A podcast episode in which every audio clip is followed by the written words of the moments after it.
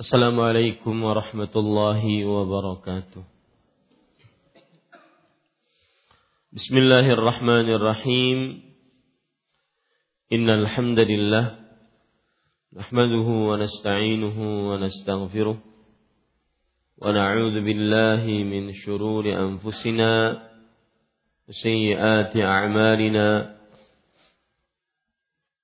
من يهده الله فلا مضل له ومن يضلل فلا هادي له. وأشهد أن لا إله إلا الله وحده لا شريك له.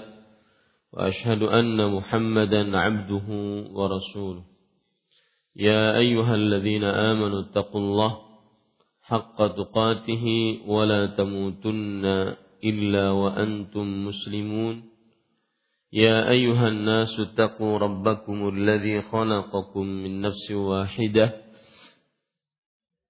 وخلق منها زوجها وبث منهما رجالا كثيرا ونساء واتقوا الله الذي تساءلون به والأرحام إن الله كان عليكم رقيبا. يا أيها الذين آمنوا اتقوا الله وقولوا قولا سديدا يصلح لكم أعمالكم ويغفر لكم ذنوبكم ومن يطع الله ورسوله فقد فاز فوزا عظيما أما بعد. فإن أصدق الحديث كتاب الله وأحسن الهدي هدي محمد صلى الله عليه وعلى آله وسلم وشر الأمور محدثاتها وكل محدثة بدعة وكل بدعة ضلالة وكل ضلالة في النار Alhamdulillah kita bersyukur pada Allah Subhanahu wa taala yang telah memudahkan kita untuk sholat subuh berjamaah dan kemudian kita lanjutkan dengan kajian rutin ilmiah membaca kitab Fiqhul Ad'iyah wal Adhkar fikih doa dan zikir yang ditulis oleh Fadilatul Syekh Abdul Razak bin Abdul Muhsin Al-Abbad hafizahullah taala. Salawat dan salam semoga selalu Allah berikan kepada Nabi kita Muhammad sallallahu alaihi wa alihi wasallam pada keluarga beliau, para sahabat serta orang-orang yang mengikuti beliau sampai hari kiamat kelak dengan nama-nama Allah yang husna dan sifat-sifatnya yang ulia kita berdoa Allahumma inni inna nas'aluka ilman nafi'an wa rizqan tayyiban wa amalan mutaqabbala. Wahai Allah sesungguhnya kami mohon kepada Engkau ilmu yang bermanfaat rezeki yang baik dan amal yang diterima. Amin ya rabbal alamin Bapak Ibu saudara-saudari yang dimuliakan oleh Allah, kita pada kesempatan kali ini memulai membaca bab yang terbaru yaitu fadlut tasbih, keutamaan tasbih. Tasbih artinya adalah ucapan subhanallah. Dan makna lain dari tasbih yaitu mengerjakan sholat. Makna lain dari tasbih yaitu mengerjakan sholat. Sebagaimana dalam beberapa hadis Rasul Shallallahu Alaihi Wasallam bahwa sabbaha yusabbihu adalah shalla yusalli yaitu mengerjakan sholat.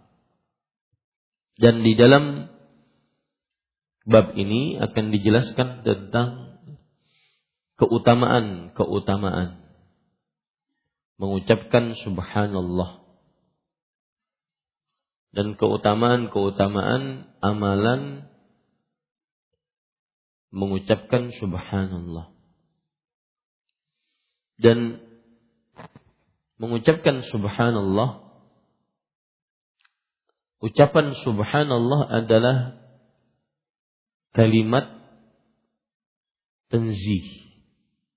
Kalimat tanzih. Kalimat tanzih artinya adalah kalimat yang tujuannya jika diucapkan untuk mensucikan Allah Subhanahu wa taala dari hal-hal yang rendah, dari hal-hal yang hina, dari hal-hal yang tidak layak dan tidak cocok untuk Allah Subhanahu wa taala.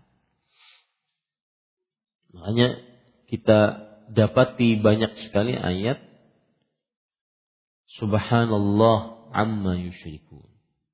Maha suci Allah Subhanahu wa taala dari apa yang telah mereka kerjakan. Sebagaimana dalam ayat yang begitu banyak Allah Subhanahu wa taala sebutkan di dalam Al-Qur'an Subhanallah amma yusyrikun. Dalam surat At-Taubah misalkan surat ke-9 ayat 31 La ilaha illa huwa subhanahu amma yusyrikun. Tidak ada ilah yang berhak diibadahi melainkan Dia yaitu Allah. Maha suci Allah dari apa yang mereka syirikkan. Misalkan lagi dalam ayat yang lain dalam surat An-Nahl Subhanahu wa ta'ala amma yusyrikun Maha suci Allah dan maha tinggi dari apa yang telah mereka syirikkan. Dalam surat An-Nahl ayat 1. Kemudian juga misalkan di dalam surat Al-Mu'minun surat ke-23 ayat 91. Subhanallahi amma yasifun Maha suci Allah dari apa yang mereka sifatkan itu. Ini ayat Al-Mu'minun surat ke-23 ayat 91 ini menjelaskan tentang kesyirikan. Saya bacakan dari awal ayat.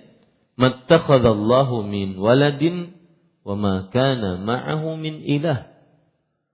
In idan la dhahaba kullu ilahin bima khalaq. Wa la'ala ba'dhuhum 'ala ba'd. Subhanallahi amma yasifun. Allah sekali-kali tidak mempunyai anak. Dan sekali-kali tidak ada sekutu yang beserta Allah. Kalau ada Rob selain Allah yang bersertanya, maka masing-masing Rob itu akan membawa makhluk yang diciptakannya.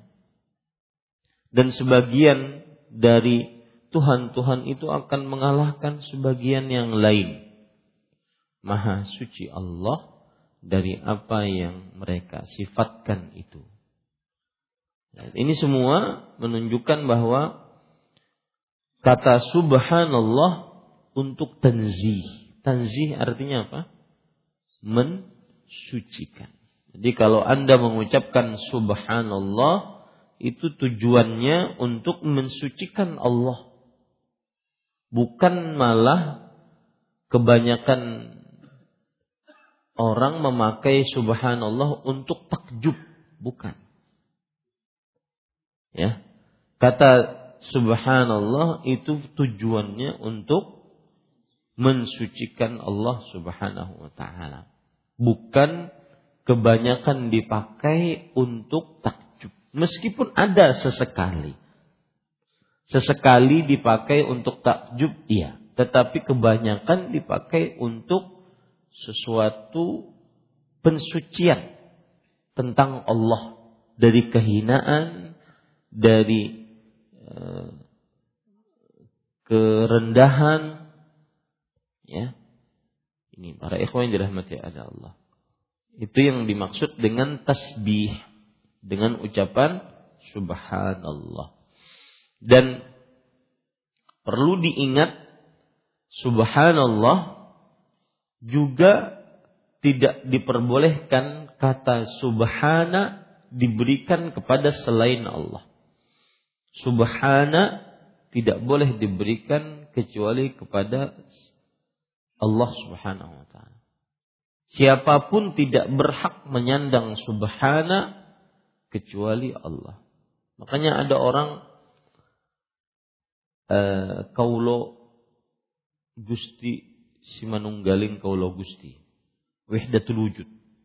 Orang-orang yang mengaku Allah menitis pada dirinya atau Allah bercampur dengan dirinya.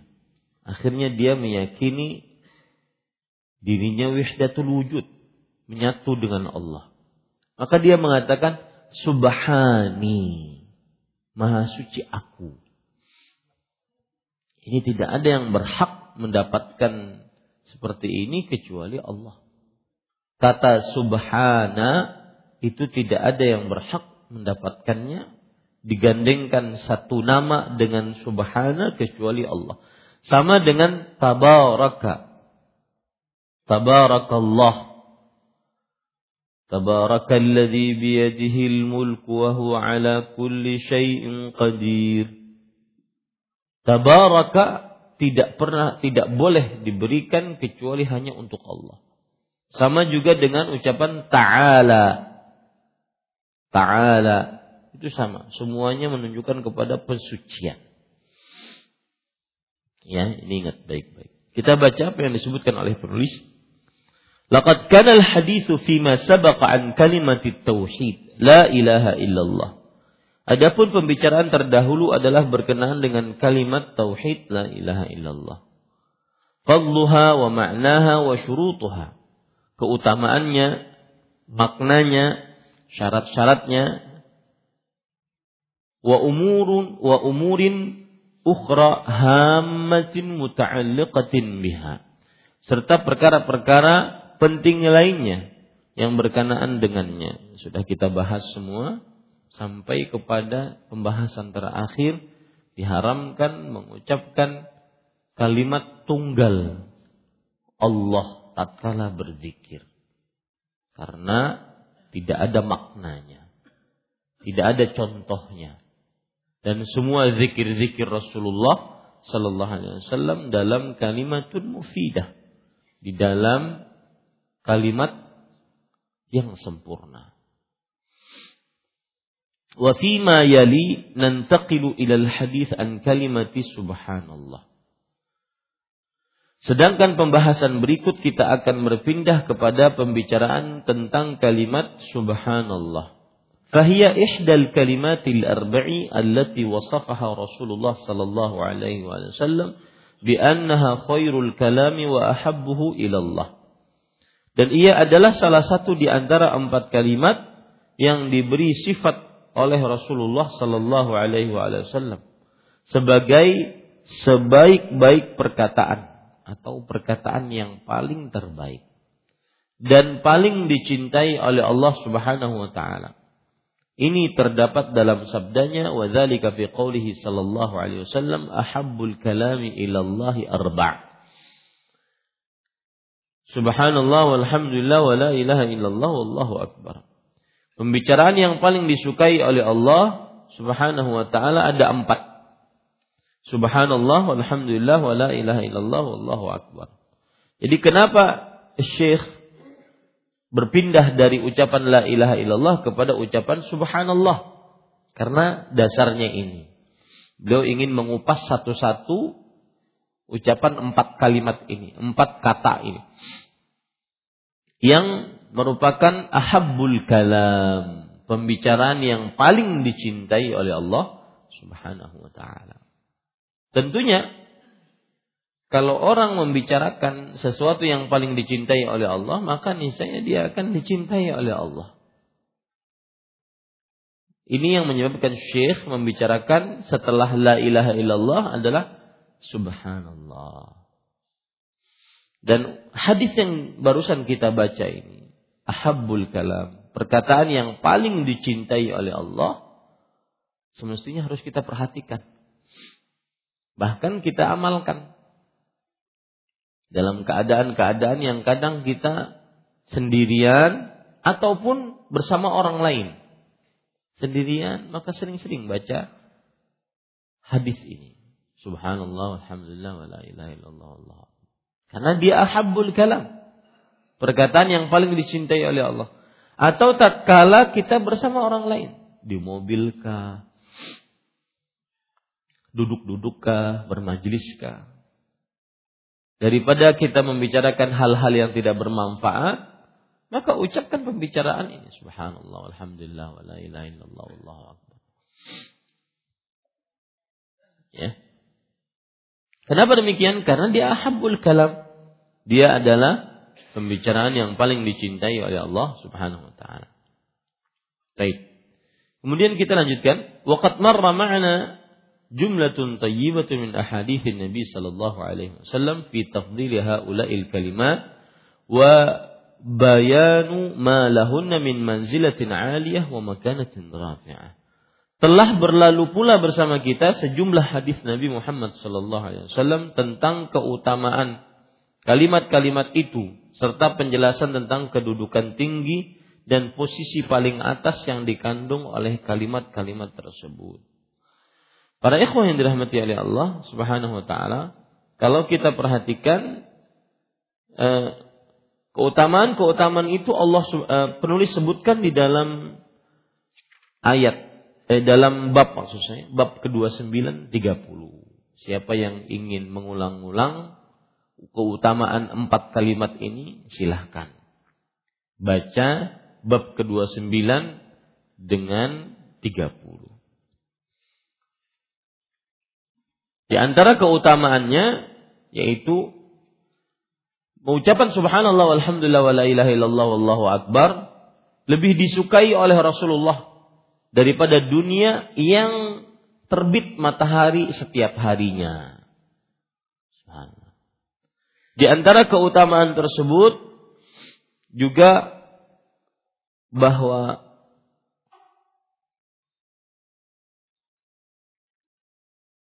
e, mengucapkan subhanallah alhamdulillah wa la ilaha illallah wallahu akbar sama dan lebih baik dibandingkan memerdekakan 100 budak. Subhanallah, ini keutamaan yang sangat luar biasa. Di antara keutamaan tersebut mengucapkan subhanallah walhamdulillah wa la ilaha illallah wallahu akbar yaitu menghapuskan dosa walaupun dosanya seperti buih lautan. Keutamaan yang sangat luar biasa. Kemudian di antara keutamaan tersebut yaitu dia adalah uh, tanaman dari tanaman surga. Subhanallah, alhamdulillah, wa la ilaha illallah, wallahu akbar. Sebagaimana dalam hadis dari Ibrahim alaihissalam. Ketika Nabi Muhammad sallallahu alaihi wasallam tatkala Isra dan Mi'raj bertemu dengan Nabi Nabi siapa? Nabi Ibrahim mendapatkan amalan ini. Subhanallah, alhamdulillah, wa la ilaha illallah, wallahu akbar. Maka ini keutamaan empat ucapan yang mulia tersebut. Di antara keutamaannya juga yang sudah disebutkan dalam hadis Rasul Shallallahu Alaihi Wasallam akan dihapuskan Subhanallah 20 dosa. Alhamdulillah 20 dosa. Wala ilaha illallah 20 dosa. Allahu Akbar 20 dosa. Berarti 80 dosa dihapuskan oleh Allah Subhanahu wa taala. Kemudian di antara keutamaan subhanallah walhamdulillah wala ilaha yang sudah disebutkan juga dia adalah munjiat, penyelamat wa muqaddimat dan benteng dari api neraka. Dan dia adalah al-baqiyatus salihat. Baqiyatus salihat amalan-amalan yang selalu tersisa. Tidak akan pernah habis sampai di akhirat. Dan masih banyak keutamaan-keutamaan dari yang sudah kita pelajari. Baik. Kita lanjutkan. Kemudian Syekh mengatakan wa kalimatu Subhanallah allati hiya ihda haula'i laha sya'nun 'azim. Kalimat subhanallah yang merupakan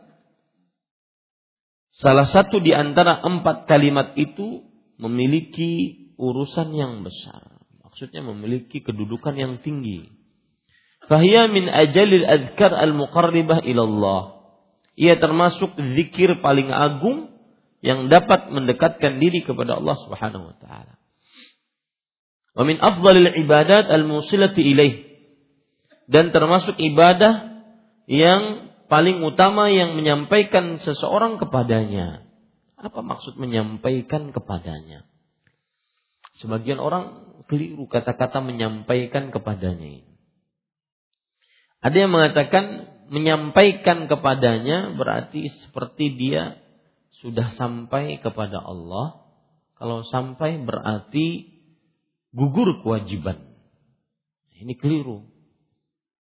Sudah ma'rifat hakikat misalkan.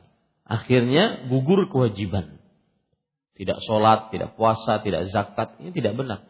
Ini sampai yang keliru pemahamannya. Tetapi kalau seandainya yang dimaksud sampai di sini maksudnya adalah dia ingin masuk ke dalam surganya Allah, nanti bertemu dengan Allah di dalam surga, maka itu yang disebut dengan sampai yang sesuai dengan pemahaman yang benar. Ya. Dan termasuk ibadah paling utama yang menyampaikan seseorang kepadanya, yaitu kepada Allah. وقد جاء بيان فضلها وشرفها وعظم قدرها نصوص كثيرة في الكتاب والسنة telah disebutkan tentang penjelasan keutamaannya, kemuliaannya dan keagung, ke, keagungan kedudukannya. Nas, nas, nas, nas itu artinya dalil-dalil yang tegas. Baik dari Al-Quran atau dari hadis Rasul. Yang sangat banyak dalam Al-Quran dan As-Sunnah. As-sunnah apabila dibanding digandengkan dengan Al-Quran, maka maknanya adalah hadis. Al-Quran, As-sunnah jika digandengkan dengan Al-Quran, maka maknanya adalah hadis. Baik. Bal inna ma warada fi dzalika la yumkinu hasruhu li wa ta'addudihi. Bahkan apa yang disebutkan tentang itu tidak mungkin dibatasi karena sangat banyak lagi beragam. Maksudnya apa? Hadis-hadis dan sebelumnya ayat-ayat suci Al-Quran yang menyebutkan keutamaan ucapan subhanallah itu sangat banyak. Sangat banyak. Sehingga sulit untuk menyebutkan satu-satu. Bahkan Syekh menyebutkan tidak bisa dihitung. Nah itu yang maksud. Keutamaan subhanallah tidak bisa dihitung. Saking banyaknya. Tetapi beliau akan menyebutkan beberapa hal. Waqat warada zikru tasbih fil Qur'anil Karim aktsaru atau aktsaru ya min samanina marrah. Subhanallah. Artinya lafaz tasbih subhanallah dengan berbagai macam uh, ambilan katanya bisa subhana, bisa sabbaha yusabbihu. Ya. Telah disebutkan dalam Al-Qur'an Al-Karim lebih dari 80 kali. Ini menunjukkan keutamaan yang sangat luar biasa. Lebih dari 80 kali. Bi siyagin mukhtalifah wa asalibi wa asaliba mutanawwi'ah. Yang artinya dengan penyampaian berbeda-beda dan cara-cara yang bermacam-macam. Maksudnya bisa dengan kata kerja yang sudah lampau, sabbaha, bisa dengan kata kerja yang sedang terjadi, yusabbihu, bisa dengan predikat atau masdar tasbih, bisa dengan ismul fa'il subhana, banyak. Diambil dari kata-kata sabbaha yusabbihu subhana, subhana itu banyak ucapan-ucapan yang berkaitan dengan subhanallah. Makanya saya menyebutkan dengan redaksi yang bermacam-macam dan cara yang berbeda-beda. Baik. Kita lanjutkan. Fawarada taratan bilafzil amr kama qaw kama fi qawlihi ta'ala ya ayyuhalladzina amanu dzkurullaha dzikran katsir wa sabbihuhu bukratan wa asila.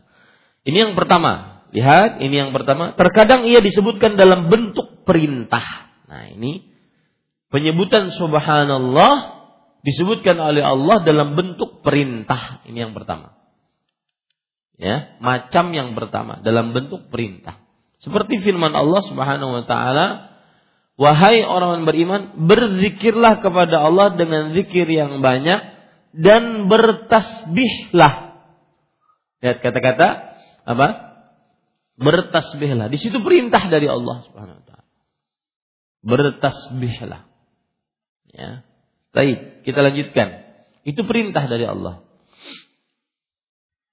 Karena yang namanya kata kerja itu ada kata perintah, ada kata yang sudah lampau, ada kata yang sekarang terjadi. Nah, ini sekarang ucapan subhanallah dengan perintah. Dengan perintah.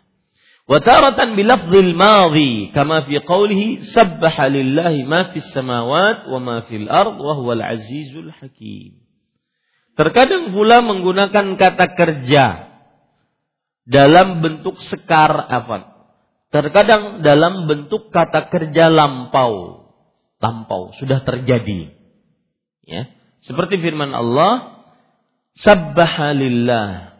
Telah bertasbih kan sudah lampau, telah bertasbih kepada Allah apa yang ada di langit dan di bumi dan dia maha perkasa lagi maha bijaksana. Apa yang ada di langit dan di bumi berarti para malaikat, kemudian di bumi manusia, jin, ya, apa yang ada langit dan di bumi. Dan seluruh makhluk-makhluk hidup dari binatang dengan segala macam jenis dan spesiesnya.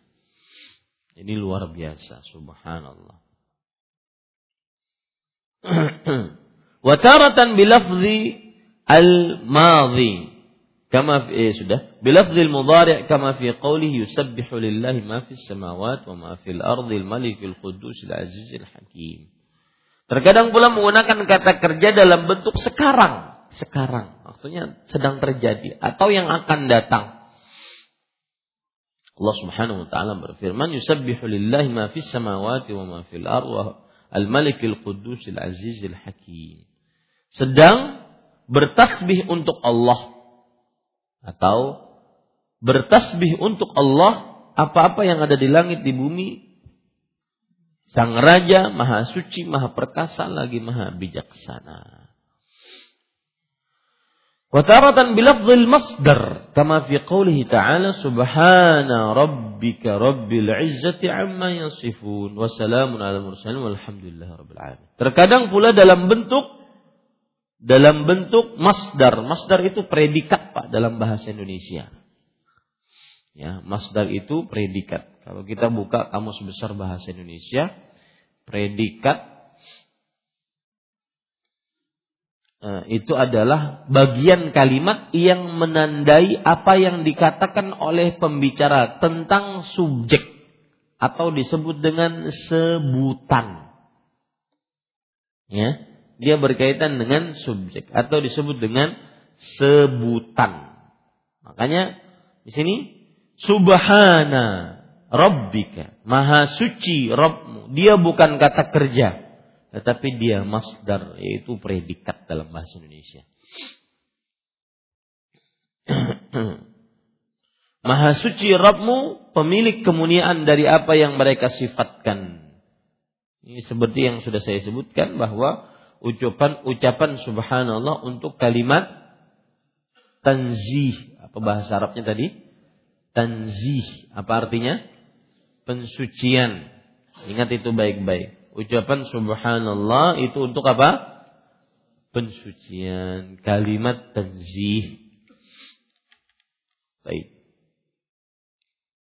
Kita baca lagi. Kemudian penulis mengatakan وقد ذكر سبحانه وتعالى التسبيح في مفتتحة ثمان سور من القرآن الكريم سبحان الله Allah subhanahu Allah Subhanahu wa taala telah menyebutkan tasbih sebagai pembukaan bagi delapan surat dalam Al-Qur'an mulia. Ucapan tasbih subhana itu Allah mulai awal surat dengan kalimat subhana. Ini menunjukkan keistimewaan sangat luar biasa. Ya. Contohnya apa? Subhanalladzi asra bi'abdihi. Maha suci Allah yang telah mengisrakan hambanya. Contohnya lain apa? Yusabbihu lillahi ma fis samawati wa ma fil ard. Allah Subhanahu wa taala saya sebutkan saja delapan surat itu mumpung delapan dia sedikit, sedikit saya sebutkan karena Syekh tidak menyebutkan di dalam kitabnya ini surat Al-Hadid 57. Surat eh, Al-Hadid 50 eh afan. Surat Al-Hadid surat ke-57 ayat 1. Sabbahalillahi ma fis samawat wal ard wa huwal azizul hakim. Al-Hadid. Kemudian surat Al-Hasyr surat ke-59. Sabbaha lillahi ma fis samawat wa ma fil ard wa huwal azizul hakim. Al-Hasyr. Kemudian surat As-Saff. Surat ke-61 ayat 1. Sabbaha lillahi ma fis samawati wa ma fil ard wa huwal azizul hakim. Ini ayat ayat hampir-hampir semisal. Hampir-hampir semisal. Dan banyak ayat-ayat yang semisal dalam Al-Quran, tetapi ada beda sedikit. Ya, ini ayat-ayat hampir semisal. Baik. Yang lain lagi surat Al-A'la. Apa? Subbihisma rabbikal a'la. Jadi Allah Subhanahu wa taala memulai ayat-ayat dalam Al-Qur'an dengan dengan ucapan tasbih. Ya. Sudah berapa itu? Hah? Sudah empat. Kemudian surat Al-Jumu'ah, surat ke-62 ayat 1. Yusabbihu lillahi ma fis samawati wa fil ardi. Kemudian surat At-Taghabun. Surat At-Taghabun. Surat ke-61 ayat 1. Yusabbihu lillah ma fis samawati wa ma fil ard lahul mulku wa lahul hamdu wa huwa ala kulli syai'in qadir. Sudah berapa itu? Nah. Kemudian ayat yang lain surat Al-Isra yang kita baca tadi. Al-Isra ayat 1 tujuh. Kemudian surat An-Nahl surat An-Nahl ayat satu. Ata amrullah fala tasta'jilu subhanahu wa ta'ala ma yusyriku. Coba diulangi siapa yang nulis bersama saya? Silakan. Surat Al-Hadid ayat 1 yang ketinggalan dilengkapi. Al-Hasyr ayat 1. Ayat 1. Semuanya ayat 1. Itu nama surat. As-Saf ayat 1. Al-A'la ayat 1. Al-Jum'ah ayat 1. At-Taghabun ayat 1. Al-Isra ayat 1.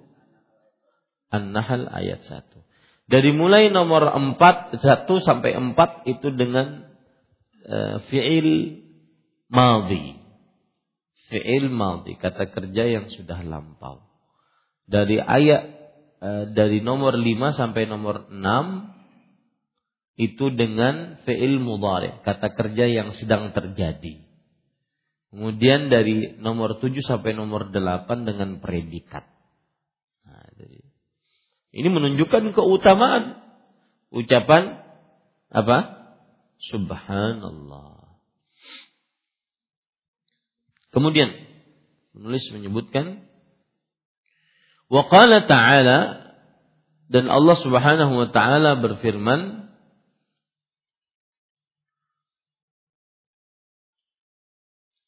fi awwali suratin Nahl ata amrullahi fala tasta'jilu Allah Subhanahu wa taala berfirman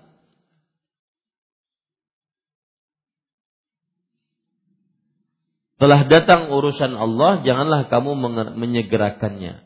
Subhanahu wa ta'ala amma yusyrikun. Maha suci Allah dan maha tinggi dari apa yang mereka sekutukan. Allah uh, Syekh menyebutkan uh, delapan ayat yang sudah kita sebutkan tadi. Kemudian penulis mengatakan وقال بعض أهل العلم والتسبيح ورد في القرآن على نحو من ثلاثين وجها sittatin minha lil malaikah wa tis'atin li nabiyina Muhammad sallallahu alaihi wasallam wa arba'atin li ghairihi minal anbiya wa thalathatin lil hayawanat wal jamadat wa thalathatin lil mu'minina khassah wa sittatin li jami'il mawjudat Artinya sebagian ahli ilmu berkata tasbih disebutkan dalam Al-Qur'an sekitar 30 jenis 30 jenis. Apa maksudnya 30 jenis? Enam di antaranya untuk para malaikat. Enam di antaranya untuk para malaikat. Maksudnya para malaikat bertasbih gitu loh. Itu ada enam ayat. Para malaikat bertasbih ada enam ayat yang menyebutkan akan hal itu. Kemudian sembilan untuk Nabi kita Muhammad Sallallahu Alaihi Wasallam. Maksudnya Sembilan tersebut ditujukan ayatnya kepada Nabi Muhammad Sallallahu Alaihi Wasallam. Dan di dalam ayat itu ada ucapan Subhanallah. Kemudian tiga, tiga untuk hewan. Maksudnya Allah menunjukkan redaksi tasbih untuk hewan. Untuk jenis ayat yang berkaitan dengan hewan dan benda-benda mati. Tiga untuk orang-orang beriman. Dan enam untuk semua yang ada. Nah, baru Syekh menyebutkan ayat-ayat yang beliau sebutkan. Beliau rinci. Adapun untuk malaikat kata beliau. Di antaranya firman Allah Subhanahu wa taala, "Alladzina yahmiluna al-'arsya wa man hawlahu yusabbihun bihamdi rabbihim." Mereka yaitu para malaikat yang membawa arsh. Membawa arsh. Arsh itu adalah uh, arshnya Allah. Sehingga sananya Allah Subhanahu wa taala. Ya. Dan yang di sekitarnya mereka bertasbih memuji Rob mereka ini untuk malaikat ya kemudian juga untuk malaikat yang lain surat Ghaf Tadi surat Ghafir ayat 7 ini surat Fussilat ayat 38. Fa in istakbaru falladzina 'inda rabbika yusabbihuna lahu bil-laili wan-nahar wa hum la yas'amun.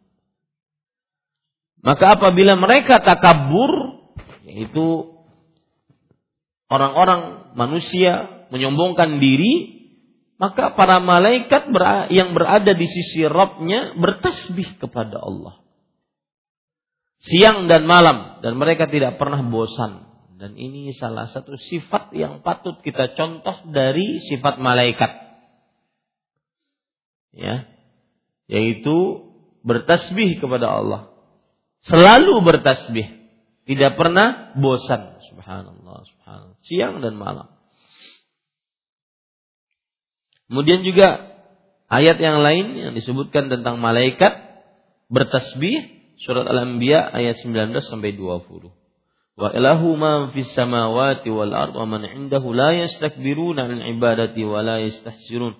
Yusabbihuna al-laila wan nahar la yafturun. Mereka bertasbih kepada Allah pada siang maupun malam dan mereka tidak pernah berhenti. Tidak pernah futur, tidak pernah melemah. Terus bertasbih. Dan ayat selanjutnya juga disebutkan oleh penulis. Kemudian penulis mengatakan, adapun ayat untuk Nabi kita Muhammad Sallallahu Alaihi Wasallam di antaranya firman Allah. Maksudnya ayat yang menyebutkan tasbih jenisnya untuk Nabi Muhammad SAW. Redaksinya untuk Nabi Muhammad SAW. Fasabbih bihamdi rabbik wa kum minas sajidin. Bertasbihlah memuji Rabbmu dan jadilah termasuk mereka yang bersujud. Ya. Ini salah satu mak yang saya katakan tasbih salah satu maknanya adalah apa tadi? So, salat. Ini ayatnya, dalilnya ini. Tasbih salah satu maknanya adalah salat, ini dalilnya.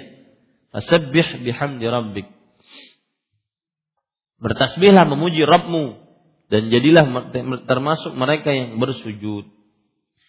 Kemudian ayat yang lain itu tadi surat Al-Hijr ayat 98 99. Ayat yang lain surat Al-Insan ayat 26. Tasbih ditujukan kepada Nabi Muhammad sallallahu alaihi wasallam. Kan katanya ada tiga itu untuk Nabi Muhammad sallallahu alaihi wasallam. Tapi beliau sebutkan cuma sem, eh, tiga, eh, apa adanya ada sembilan. Beliau sebutkan cuma tiga dalam ayat ini yaitu surat Al-Insan wa minal laili fasjud lahu wasabbihu lailan tawila. Di waktu malam maka sujudlah untuk Allah dan bertasbihlah pada malam yang begitu banyak. Maka amalan setelah sholat tahajud itu tasbih. Subhanallah, subhanallah, subhanallah, subhanallah. Ya. Kemudian juga dalam surah An-Nasr ayat 3 fasabbih bihamdi rabbik wa kum minas wastaghfirhu innahu kana tawwaba. Dan bertasbihlah dengan memuji Rabbmu dan beristighfarlah. Sesungguhnya Allah Maha penerima taubat. Allah Maha penerima taubat. Ini surat An-Nasr adalah amalan. An-Nasr ayat 3 amalan bagi yang sudah tua banyak-banyak bertasbih. Tasbih, istighfar, bertaubat. Subhanallah, astaghfirullah wa atubu ilaih. Subhanakallahumma bihamdika Allahumma ghfirli. Rasul sallallahu alaihi wasallam setelah turun ayat ini, beliau tidaklah sujud dan ruku kecuali membaca subhanakallahumma bihamdika Allahumma ghfirli. Subhanakallahumma bihamdika Allahumma ghfirli. Ya. Makanya disebut oleh para ulama ini ayat amalan untuk orang yang berumur 40 lebih. Belum balum lagi. ya. Umur 40 lebih. Subhanakallah bihamdika Allahumma firli. Baik. Kita lanjutkan nanti waktunya sudah selesai. Sallallahu Nabi Muhammad walhamdulillahi rabbil alamin. Ada yang bertanya? Ada perkataan Imam Nawawi menarik. Beliau mengatakan, "I'lam anna man 'amila sunnatan walau marratan yakunu min ahli." Ketahuilah bahwa siapa yang mengerjakan sunnah Rasul walaupun sekali dia termasuk daripada ahli sunnah. Ini disebutkan oleh Nawawi dalam kitab Al-Adhkar. Siapa yang mengerjakan sebuah sunnah yaitu ajaran Rasul walaupun sekali maka dia termasuk daripada ahlus sunnah berdasarkan perkataan ini Syekhul Islam Ibnu Taimiyah rahimahullah mengatakan dianjurkan untuk mengamalkan bacaan-bacaan bermacam-macam di dalam sholat. Jadi tidak satu saja. Misalkan ucapan bacaan ruku subhana rabbiyal azim. Subhana rabbiyal azim. Ada riwayat subhana rabbiyal azim wa bihamdi. Ada riwayat subuhun kudus rabbul malaikati war ruh. Ada riwayat subhana dzil jabarut wal malakut wal kibriya wal azamah. Ada riwayat subhanakallahumma bihamdika Allahumma ghfirli. Ada riwayat Allahumma laka raka'tu wa laka sajadtu wa laka amantu. Ini bacaan-bacaan ini diselang-seling. Maksudnya diselang-seling. Salat ini kita baca ini, salat ini itu kita baca itu. Jadi tidak dari awal mulai balik sampai sekarang subhana rabbil azim, subhana rabbil azim. Nah, ini menuntut kita untuk baca belajar, menghafal bacaan-bacaan. Ya, menghafal bacaan-bacaan. Nah, kayak subhanallah ini. Ini salah satu amalan yang luar biasa. Maka kerjakan. Waktu kita sholat atau waktu di luar sholat.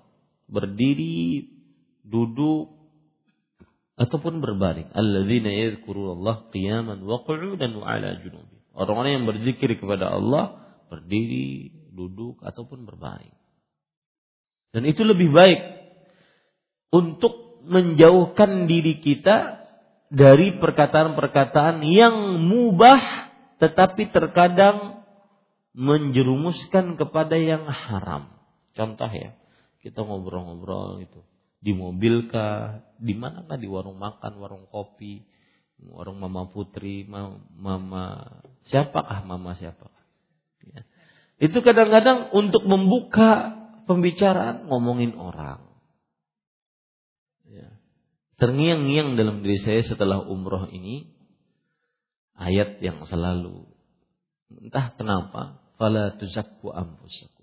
Jangan engkau sucikan dirimu sendiri kita banyak dosa. Sudah terlalu banyak kita sibuk dengan aib orang lain. Biasakan kita melihat aib diri kita sendiri. Jangan mensucikan diri.